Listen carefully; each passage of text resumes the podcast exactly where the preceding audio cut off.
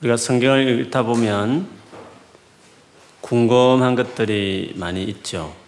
그 중에 하나가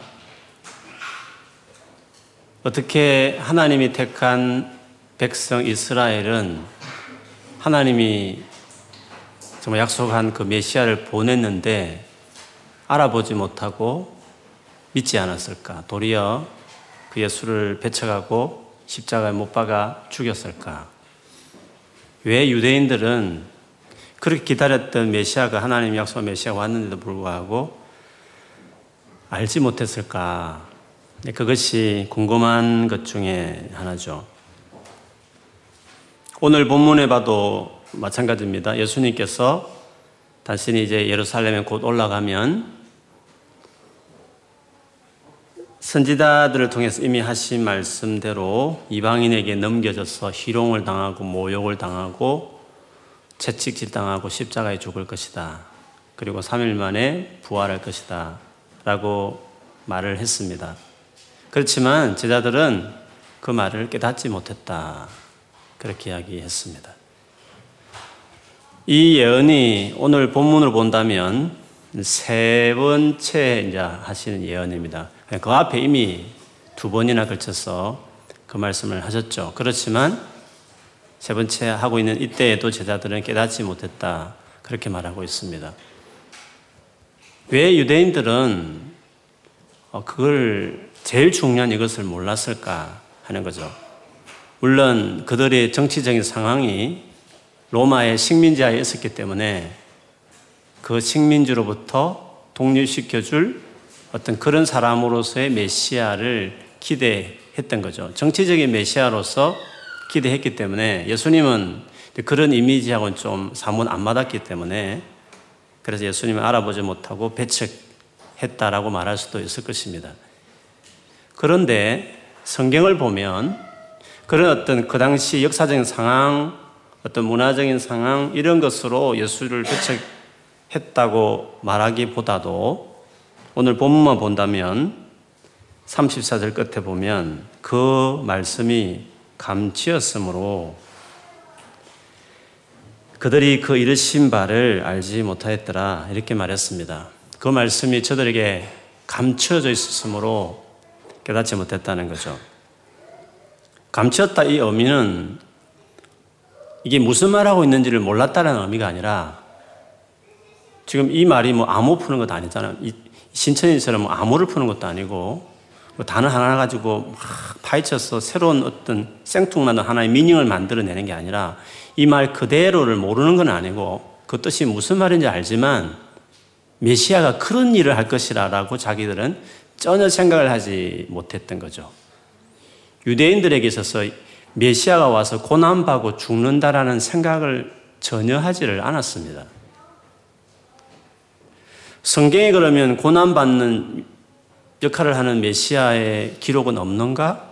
그렇지는 않죠. 오늘 본문에도 선지자들이 말한 대로 한다고 했기 때문에 선지자들이 이미 그런 말을 했죠. 대표적인 것이 이사야에서 말하는 여호와의 종에 대한 노래가 다섯 번 나오는데 그 중에 아주 대표적인 여러분 잘 아는 그가 찔림은 우리 허물을 위하며 그가 채찍에 맞음으로 나음을 얻었다. 이것이 이사야에서 말하는 여호와의 종이 이 땅에 올 텐데 그 종이 이런 고난을 당할 것이다라는 말이 나옵니다. 그게 사실은 예수님에 대한 말씀이잖아요. 그런 말씀이 있음에도 불구하고 유대인들은 그걸 볼 때에 메시아 예언이라고 보지 않은 거죠. 그리고 메시아를 그렇게 바라보는 것이 별로 어, 유행하지 않았습니다. 물론 뭐 AD 2세기경에 그게 좀 있기는 했지만 그리고 저 쿰난 동굴이라고 저 사막의 어떤 커뮤니티이고 있던 거기서는 뭐 그런 이미지 좀 있긴 했었지만 보편적인 메시아로서의 이미지를 볼 때는 이런 고난받는 메시아를 저들은 생각하지 않았습니다. 그것이 서두에 말한 것처럼 역사적인 상황이 너무 핍박을 받으니까 로마의 식민지에 있었으니까 그걸 독립시킬 메시아를 기대했기 때문에 고난받고 죽는 이런 메시아가 적절하지 않았기 때문에 거부했다고 볼 수도 있겠죠. 그런데 성경은 그런 의미보다는 하나님이 감추었으므로 그들이 깨닫지 못했다. 그렇게 오늘 본문에도 말을 했습니다. 이 부분을 의외로 성경에 여러 군데를 말을 해요. 신명기에도 말하고 이사야에서도 말하고 시편에도 말하고 이것을 종합해서 로마서 11장에 보면 7절에서 10절에 보면 유대인들이 왜 예수를 믿지 않았는지 왜 알아보지 못했는지에 대한 이유를 오늘 이같이 설명을 해요. 제가 읽어드리면 이래요. 그런 적 어떠하냐? 이스라엘이 구하는 그것을 얻지 못하고 오직 택하심을 입은 자가 얻었고 그 남은 자들은 우둔하여졌느니라 기록된 바 하나님이 오늘까지 그들에게 혼미한 심령과 보지 못할 눈과 듣지 못할 귀를 주셨다 함과 같으니라 또 다윗이 이르되 그들의 밥상이 올무와 덫과 그치는 것과 보응이 되게 하시옵고 그들의 눈은 흐려 보지 못하고 그들의 등은 항상 굳게 하옵소서 하였느니라. 이처럼 하나님께서 깨닫지 못할 뭔가를 마음과 눈을 주셨으므로 저들이 알아보지 못했다. 그렇게 이야기하는 것입니다. 이렇게 말하면 그러면 하나님께서 못 믿도록 못 깨닫도록 하셨으니까 하나님이 잘못이다. 이렇게 생각할 수도 있을 거예요. 그런데 그거는 그 말만 보면 그렇게 오해를 할 수 있지만 우리가 하나님의 성품을 볼 때 하나님이 그런 분이 아니잖아요. 믿을 만한 분인데도 못 믿게 하거나 스스로 가만두면 믿을 텐데 괜히 못 믿게 이렇게 눈을 가리거나 그렇게 하실 분은 아니시죠. 그런 시편의 말씀이든지 신명의 말씀이든지 특히 이사야 말씀이든지 심지어 예수님이 비유를 들 때에도 내가 비유를 드는 것은 너희가 들어도 깨닫지 못하고 보아도 알지 못하게 함이 깨닫지 못하게 하기 위해서 비유 든다 하시면서 그 말씀도 하셨어요. 그 똑같이 이사야 말씀을 인용하셨죠. 그런데 그런 말씀이 있을 때에는 왜 하나님이 그렇게 하셨는지를 백그라운드를 잘 봐야 하나님을 오해를 하지 않을 수 있어요. 그 이유를 보면 믿을 만한 충분한 상황을 다 열어놓고 또 오랜 시간을 믿도록 계속적으로 권하고 말을 했음에도 불구하고 특히 예수님 같은 경우에는 친히 하나님 오셔서 말씀뿐만 아니라 수많은 기적을 일으키면까지 그것도 한 며칠, 몇 개월이 아니라 2년 이상을 오래도록 뭐 증명이 없어도 증거가 없어서 못 믿는 게 아니라 믿을 만한 것들을 충분히 보여줬음에도 불구하고 뭔가 설명이 부족해서 못 믿는 게 아니라 그냥 본인이 믿기 싫었어. 믿기 싫었어. 예수님 말씀대로 마음이 교만했어. 완고했어. 알면서도 메시아인 줄 알면서도 자기 기득권에 대한 도전같이 여기죠. 이런 여러 가지 이유 때문에 몰라서 뭔가 증거가 부족해서 설명이 부족해서가 아니라 그냥 본인이 교만해서 믿기 싫어서 안 믿겠다고 확실하게 색깔을 내고 예수님을 대적하는 그런 시점이 되었을 때 그때 예수께서 말씀하시길 이제부터 내가 비유로 설명하겠다 하시면서 그 이유는 더 이상 너희들이 안 믿으려 하기 때문에 이제 더 이상 기회를 주지 아니하고 오히려 믿겠다 하는 내 제자들에게 더 풍성한 미닝을 깨닫도록 하기 위해서 티칭 스타일을 이제부터 비유로 하겠다. 그렇게 하신 것이죠.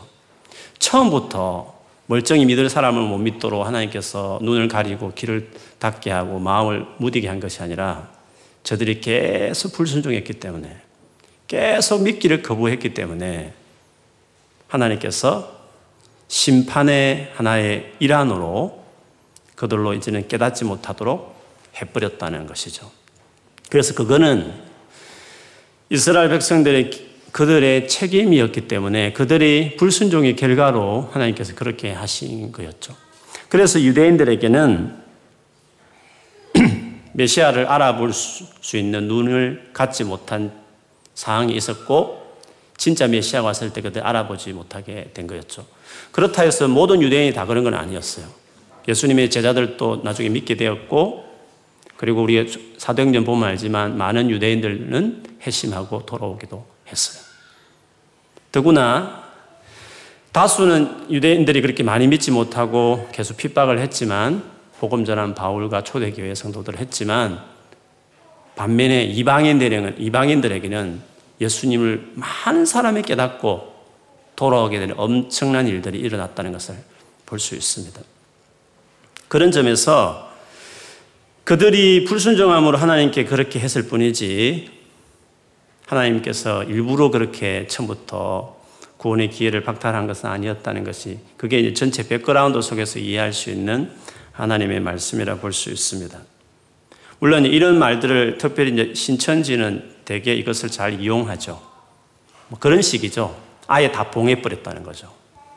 그리고 마지막 날 이만희가 하나님의 말씀을 먹어서 비로소 그 감추어둔 것들이 이제 드러나기 시작했다는 거죠. 그래서 이만희와 이만희 말을 들은 사람만 참 구원에 이르는 진리를 받아서 이제 마지막 재림 때 이제 신천지에 들어가는 새 하늘과 새 땅에 들어가는 구원의 반열에 들어가게 되었다. 기존 교회도 지금 봉해져 있는 시대에 있어서나 개봉된 시대에 개봉시키는 그분의 말을 들어야 된다. 이렇게 이제 말을 하는 거죠. 근데 이제 이런 말을 할 때 이런 것들 비밀, 봉해졌다, 숨겨졌다 이런 말들을 잘 쓰거든요. 근데 그들이 이제 오해하는 것이 뭐냐 하면 봉해졌다 했을 때 다 봉해진 게 아니라는 거죠.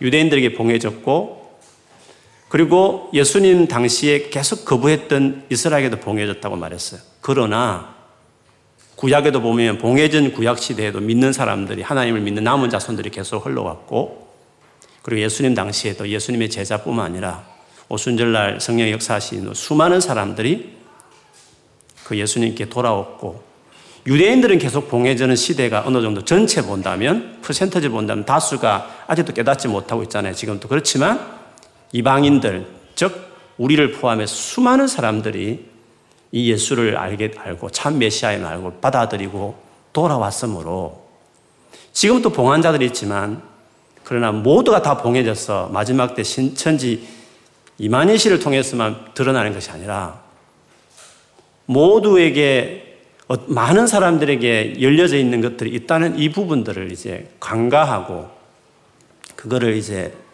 성경을 그렇게 비트는 거죠. 그렇게 해야만 이만희에게 추종할 수 있고 그 입의 말만 목매일 수 있기 때문에 이제 그런 거죠. 그래서 여기서 이제 봉해졌다든지 숨겨졌다는 것은 다름이 아니라 예수께서 참 메시아다. 하나님이 약속하신 메시아다. 그것이 그것을 깨닫지 못한다는 것이죠. 물론 신천지가 말한 봉한 말이라는 것은 이만희 씨를 통해서 요한계시록이 실상이 이루어지고 있는 그거 비밀을 말하지만 성경 어디에도 비밀을 예수 그리스도에게 말을 하지. 예수님의 참 메시아다. 이것을 말을 하는 것이지. 다른 어떤 의미로 비밀을 풀지를 않아요. 예수님이 참 메시아인데 그걸 깨닫지 못한 감추어져 있는 것처럼 되어졌다고 말을 하는 거죠. 그러나 많은 사람에게는 특별히 이방인들에게는 그것이 감추지 않고 드러나고 공개되어지고 그래서 예수님이 참 메시아를 믿고 이렇게 전 세계 수많은 교회들이 세워졌지만 아직도 유대인들에게는 예수님이 참 메시아임이 봉해진 채처럼 많은 유대인들 돌아오지 않고 있는 것은 맞죠. 그렇지만 바울이 아까 제가 읽었던 로마서 11장의 말씀에 의하면 그러나 그 유대인들에게도 하나님이 불쌍히 여기셔서 사실은 불순종을 생각하면 아예 다 가려버리고 영원히 끝내버릴 수 있지만 하나님이 그래도 불쌍히 여기셔서 마지막 날에 그들 하여금 그걸 깨닫도록 해서 많은 이스라엘 백성들이 돌아오게 할 거다. 네, 그런 의미로 그들은 이스라엘에게 보면 마지막 때 열려진다는 말은 통용될 수 있지만 그것도 그 열려진다는 것이 이만희가 말한 요한계시록을 풀어낸다는 열리는 게 아니라 예수께서 참 메시아 되심이 깨달아지게 되는 어떤 열려짐을 말하는 것이고 그러나 이방인들에게는 예수님 오시기 전에도 이미 그 기다리는 메시아를 기다리는 참 남은 자가 있었거니와 예수님 당시에도 많은 사람이 있었고 그리고 예수님 성천하신 이후에 수많은 이방인들에게는 아예 열려져서 봉해진 것이 아니라 열려져서 많은 사람이 돌아왔다는 것을 우리가 기억할 필요가 있습니다. 어쨌든 오늘 이 시점을 봤을 때 아직도 제자들이 성령이 오시지 않았고 그리고 여전히 예수님이 메시아에 대해 잘 모르고 있는 그런 시대였기 때문에 오늘 표현대로 하면 그 말씀이 감춰져 있었다. 깨닫지 못했다. 그렇게 34절에 말을 하고 있었습니다. 그 다음에 이 같은 말씀을 하신 다음에 35절부터 보면 한 여리고의 한 맹인이 앞을 못 보는 맹인이 예수님을 만나서 눈을 뜨는 그런 사건이 이제 기록이 되어 있습니다. 그런데 이 기적은 앞에 지금 말하는 거하고 이제 연결되어 있는 거죠. 우리가 복음서를 해석할 때에는 그냥 이렇게 아무 말이나 이렇게 모아가지고 책을 만든 게 아니라 이 배치할 때, 배열을 할 때 다 의미가 있는 거거든요.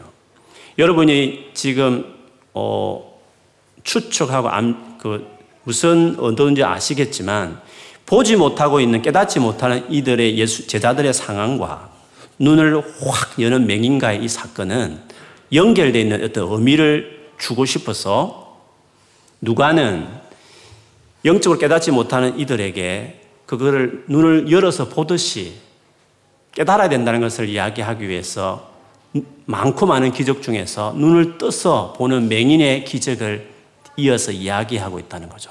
그것이 이제 누가의 의도고 다르게 말하면 이런 누가를 통해 기록하게 하신 하나님의 우리를 향한 메시지라는 것을 알 수 있습니다.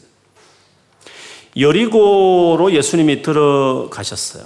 어떤 복음서는 여리고에 나올 때 이 일이 일어났다고 이야기해서 아마 그것도 이런 수정에도 이유가 다 있을 거예요. 성경을 우리가 해석하다 보면 이것도 다 봐야 되죠.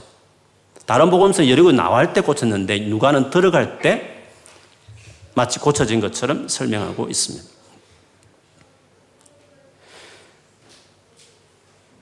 많은 사람들이 막 예수님 오셨다고 웅성거리고 막 많은 사람이 왔다 갔다 하면서 군중들이 움직이고 하고 있는 그때에 이 맹인은 다른 복음서에 보면 우리가 흔히 잘 들었던 알고 있는 익숙한 이름 바디메오였어요. 바디메오가 많은 사람이 지나가는 그 길 옆에 이제 구걸하기 위해서 거기 앉아 있었죠. 여리고는 예루살렘에서 지형을 보면 밑으로 계곡을 좀 타고 내려와서 산등성으로 타고 내려와서 밑에 있는 지역인데 그래서 여러분 그 선한 사마리아 비유 보면 예루살렘에서 여리고로 내려가는 어떤 사람이 강도를 만났다 그런 표현이 있잖아요. 그래서 여리고는 지형을 밑에 있는 거죠.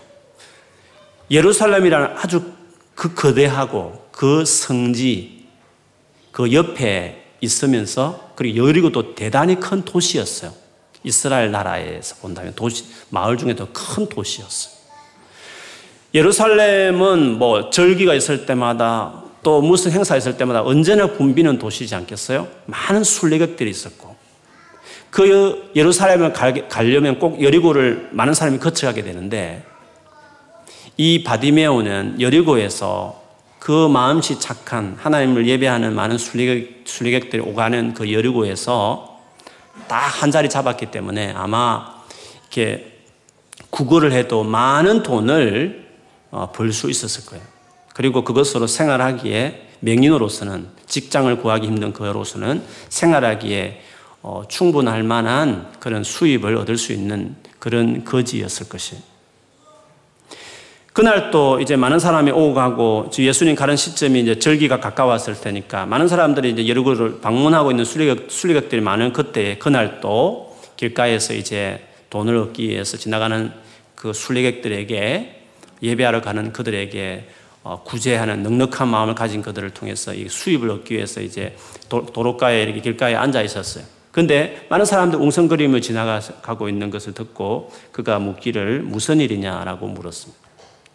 그때 대답하기를 나사렛 예수께서 지나가신다. 지금 지나가고 있다. 그렇게 말을 했습니다. 이 말이 떨어지자마자 맹인은 외쳤어. cry out. 소리를 크게 외치면서 다윗의 자손 예수여 나를 불쌍히 여기소서라고 소리쳤죠.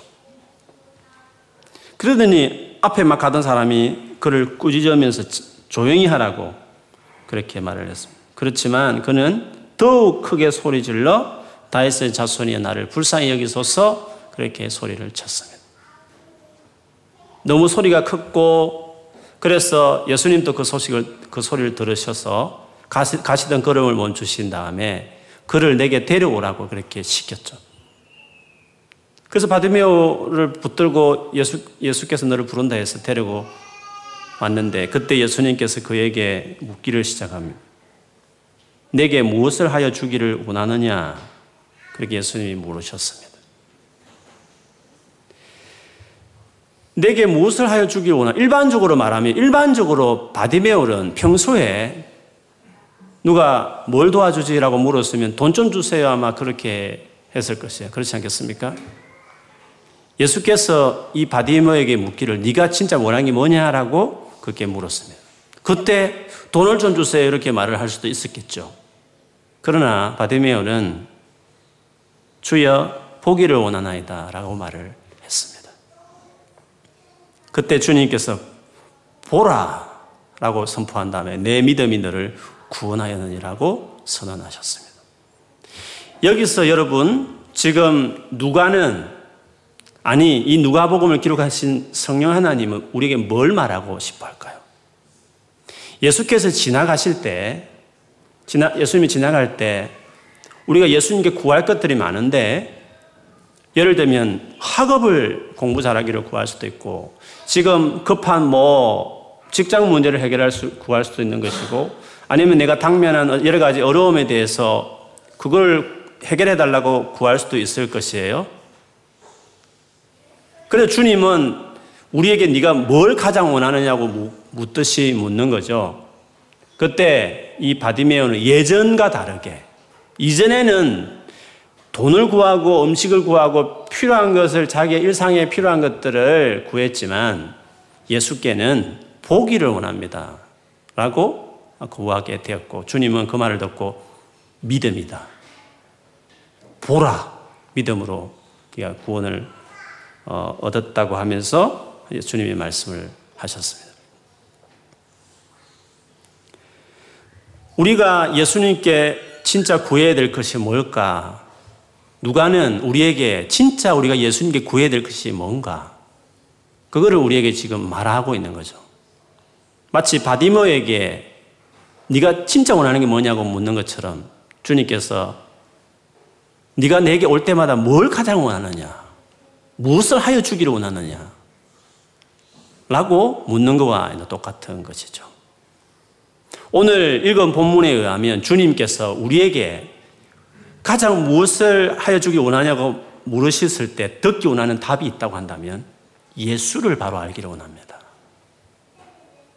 숨겨져 있고 감춰져 있는 제자들이 지금 알지 못하는 참 메시아로 오신 예수님, 고난받고 죽으시고 사흘 만에 다시 살아나실 메시아를 알지 못하고 감춰져 있는, 가려져 있는, 영적으로 소경같이 있는 그 상태를 앞에 언급한 다음에 이 소경에게 왔을 때 그 눈을 뜨는 것들을 바라시고 그거를 기대하면서 원하는 게 뭐냐고 했을 때 보기를 원한다고 말했을 때 돈이 아니라 보기를 원한다고 하라고 그, 그걸 그걸 구했을 때 주님이 보라, 보여지라고 말했듯이 오늘날 우리에게도 여러 가지 필요한 것들이 많지만 예수께 우리가 구할 일이 너무너무 많지만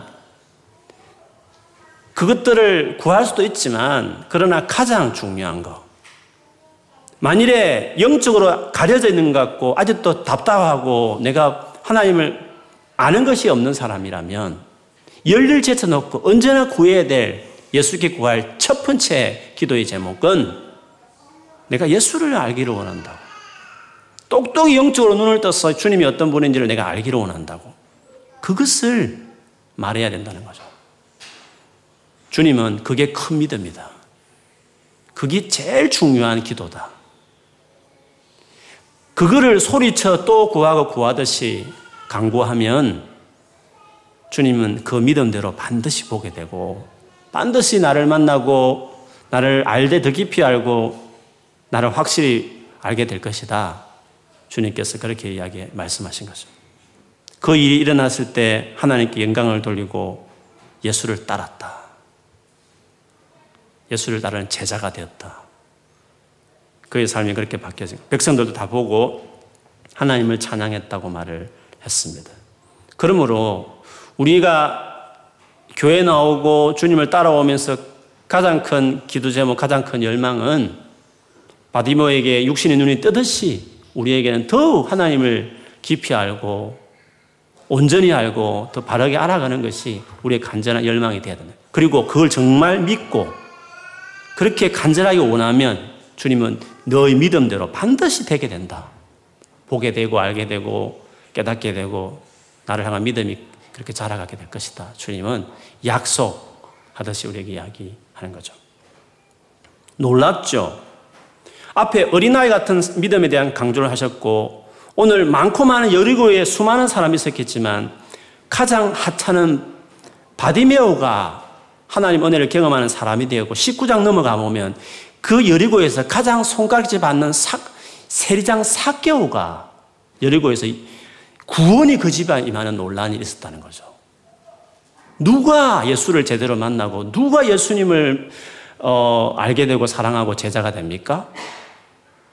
이런 거 구하는 사람들. 아무리 하찮고 아무리 부족하고 아무리 여러 가지 연약함이 많아도 돈을 구하지 않고 제대로 중요한 예수님을 알기를 원한다고 구하는 자들에게는 주님은 항상 그것을 불쌍하게 달라고 그런 은혜를 달라고 구하는 자들에게는 하나님께서 그 믿음대로 그에게 그 은혜를 반드시 준다는 거죠. 우리가 구하더라도 이 수준 높은 것을 구해야 되는 거죠. 예수님을 알기를 원합니다. 하나님을 더 알기를 원합니다. 이것이 제일 중요한 나의 필요입니다. 라고 구하는 사람이 되는 게 필요해요. 우리 마태복음 하나 말씀 보고 오늘 말씀을 마무리할게요. 마태복음 11장 28절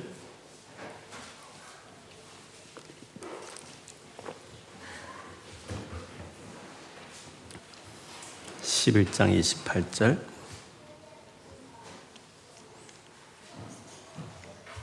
28절에서 30절까지 같이 읽어보겠습니다. 시작.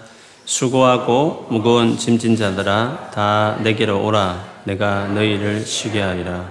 나는 마음이 온유하고 겸손하니 나의 멍에를 메고 내게 배우라.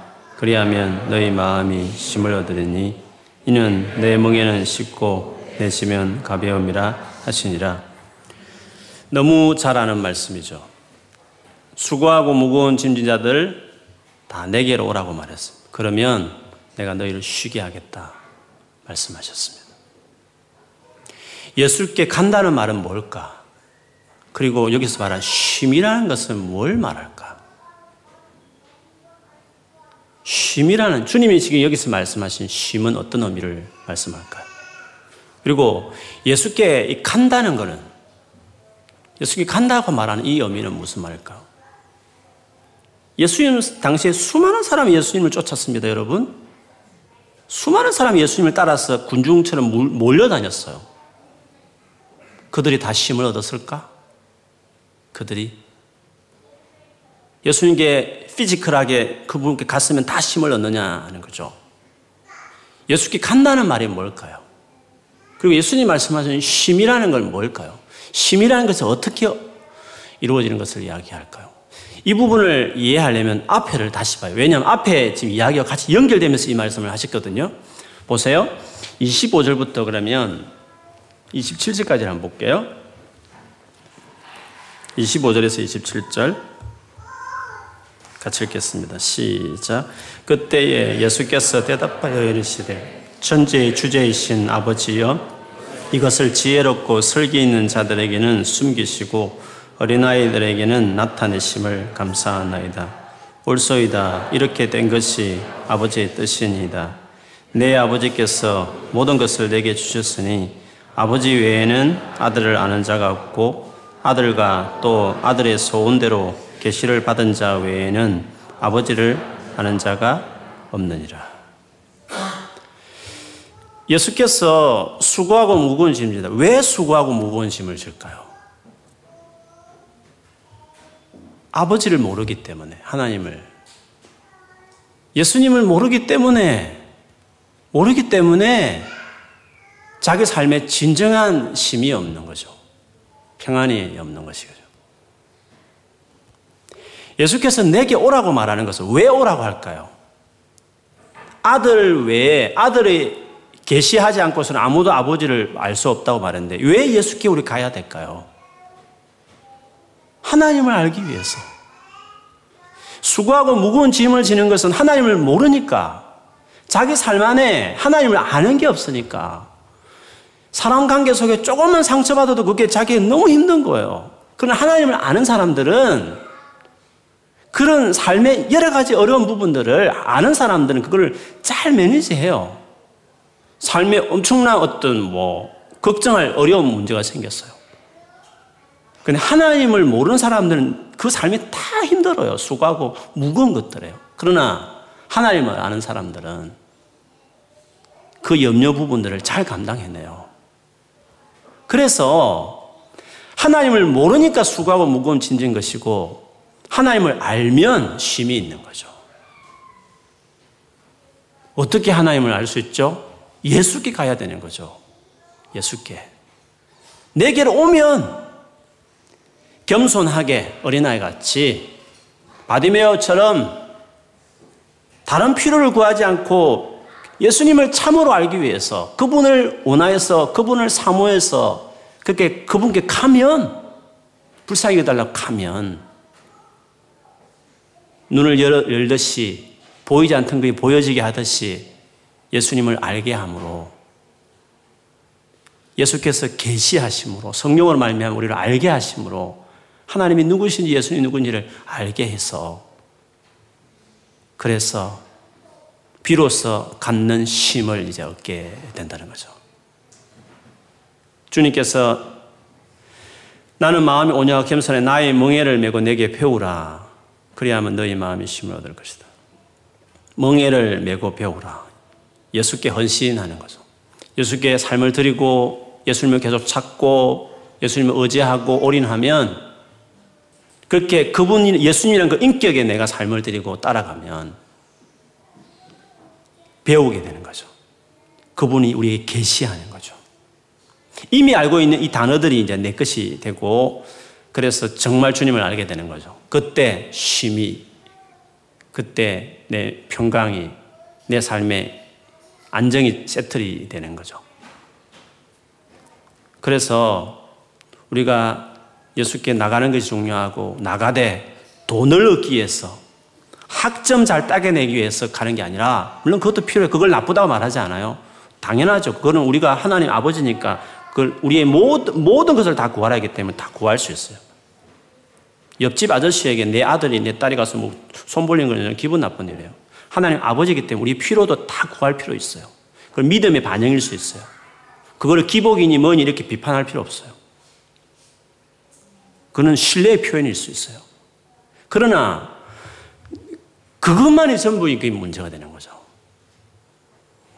다 구할 수 있는 모든 일에 다 강구해야 돼요. 그러나 우리에게 제일 중요한 것은 다 구하지만 우리가 같이 데이트하면서 빚갚기에서 돈을 타야내야지 이렇게 목적으로 가는 건 나쁜 일이지만 사랑의 목적에서 만나고 그, 그 대상이 좋아서 만나지만 빚 문제 이야기할 수 있는 거죠. 그렇잖아요? 상대 이야기하고 내 문제 고민 이야기하지 않는 연인 대화가 그, 그 대화가 온전한 건 아니죠. 우리의 모든 사사로운 인간적인 필요들을 다 구하는 것도 당연한 거예요. 그러나 그게 메인이 되는 게 아니죠. 그 사람이 중요한 거잖아요. 사랑하는 그 사람의 만남이 의미가 있기 때문에 만나는 거지. 어떤 어떤 필요, 목적을 성취하기 위해서 그 대상을 만나는 건 아니잖아요. 연애를 해도. 하나님 만날 때 제일 중요한 것은 하나님을 아는 것이고 그분과 같이 있는 것이 중요하기 때문에 우리가 기도, 기도를 왜 합니까? 다 아는데 주님이 다 알아서 해줄 텐데 왜 기도합니까? 그거는 다 하나님을 사랑하지 않기 때문에 하는 소리예요. 사랑하면 그 만난 자체가 의미가 있는 거예요. 사랑하면 그 기도 자체가 의미가 있는 거예요. 왜 기도하지? 사랑하니까. 사랑하니까 만나고 사랑하니까 이야기하는 것이지. 하나님 다 전지전능하시고 다 하실 때 기도할 필요가 있습니까? 그 사람은 그 말을 하는 그 자체는 하나님이란 그분 자체가 사랑의 대상이 아니에요. 그냥 필요를 말해서 얻는 그런 대상이 지나지 않는 거죠. 그들이 말하는 신은, 그들이 생각하는 기도는 그런 의미란 거죠. 그러나 기도는 그 대상이 자체 중요한 거죠. 사랑하니까 만나는 거예요. 사랑하니까. 왜 기도합니까? 그냥 그분이니까. 왜 우리가 가서 주님을 찾아야 되고 다 아시는데 왜 말을 해야 되지? 그분이니까. 그분이니까. 사랑하는 사이에는 다 알지만 가서 이야기하잖아요. 다 알지만 도와줄 의향이 다 있지만 다 능력도 있고 전 다 어느 정도 알면도 우리 가는 이유는 몰라서 인폼을 주기 위해서 가는 게 아니라 도와줄 의지가 없기 때문에 같이 때를 쓰기 위해서 가는 게 아니라 다 알고 다 사랑하고 도와줄 의향이 있지만 사랑하니까 가는 거죠. 사랑하니까. 하나님이라는 그 자체가 그냥 기도할 이유예요. 기도의 종류를 뭐 따질 필요 없었어요. 이런 기도해야 저 그럴 필요 그냥 사랑하는 그게 중요한 포인트가 되어 있는 사람은 다 구해도 좋아요. 학점을 올려달라고 기도도 좋아요. 그걸 기복이라고 비판할 필요도 없어요. 너무 그 복잡해요 사람들이. 물론 그런 마음 없는 그런 것을 염두에 둔다면 맞는 말이지만 어쨌든 하나님을 아는 것, 하나님 그분을 알아가는 게 제일 중요한 거죠. 그게 우리 간절한 기도 제목이 돼야 돼요. 하나님을 알면 그 다음에 모든 것들은 다 서브타, 서브타이틀이에요. 별 문제 안 돼요. 인간의 인간관계 문제, 돈 문제, 직장 문제, 결혼 문제, 나의 장래 문제 그렇게 큰 문제 아니에요. 뭐 어렵지는 하지만 잘 매니지해요. 하나님을 알 때 심이 있는 거예요. 진정한 심이. 그래서 더 나이가 들기 전에 특별히 젊은 날에 20대, 30대를 하나님 아는 일에 시간을 들여야 돼요. 그래야 그 다음 이후에 결혼해서 부부 관계, 자식 낳으면서 그 다음에 모든 부분들을 인생을 다 매니지해 낼 수 있어요. 그렇지 않으면 삶이 피곤해요. 너무너무 어려운 삶들. 수고하고 무거운 일들이 계속 우리의 삶에 닥치게 되는 거죠. 그래서 수고하고 무거운 다른 거 괜히 찝쩍거리지 말고 내게 와서 내게 와서 하나님을 제대로 알게 계시하는 내게 와서 하나님을 알아라. 멍에 메고 그 계시를 알게 하는 나에게 배우라. 그리하면 힘을 얻게 될 것이다. 그렇게 말씀을 하신 거죠. 그래서 이 저녁에도 주 앞에 기도할 때 많은 걸 다 쏟아 구하십시오. 그러나 우리의 마음에 언제나 중심에 있어야 될 것은 그분을 알고 그분을 사랑하고 그분과 친밀하게 되는 것이고 그분 그러니까 온전한 관계를 맺는 것이 우리의 제일 중요한 일이 되어야 될 것이에요. 그리고 이번 수련회도 이런 기도하시면서 그 무엇보다도 이런 주 예수를 알고 하나님을 더 알아가는 자리가 될 수 있도록 기도하고 사모하는 여러분 되셔서 평생에 알면 알수록 쉬워지고 알면 알수록 우리의 삶 안에 어, 안식이 있을 것이다. 그런 확신 가지고 여러분 삶의 방향을 끝내요. 그 뒤틀리고 복잡한 인생의 그 무거운 것들이 다 예수를 몰라서 그래요. 하나님을 잘 몰라서 그렇게 되는 거예요. 주님을 잘 알아서 여러분 삶 안에 이런 참신과 안식이 있어지기를 주의 이름으로 축원합니다. 아멘. 같이 기도하십시다. 바로 기도하겠습니다.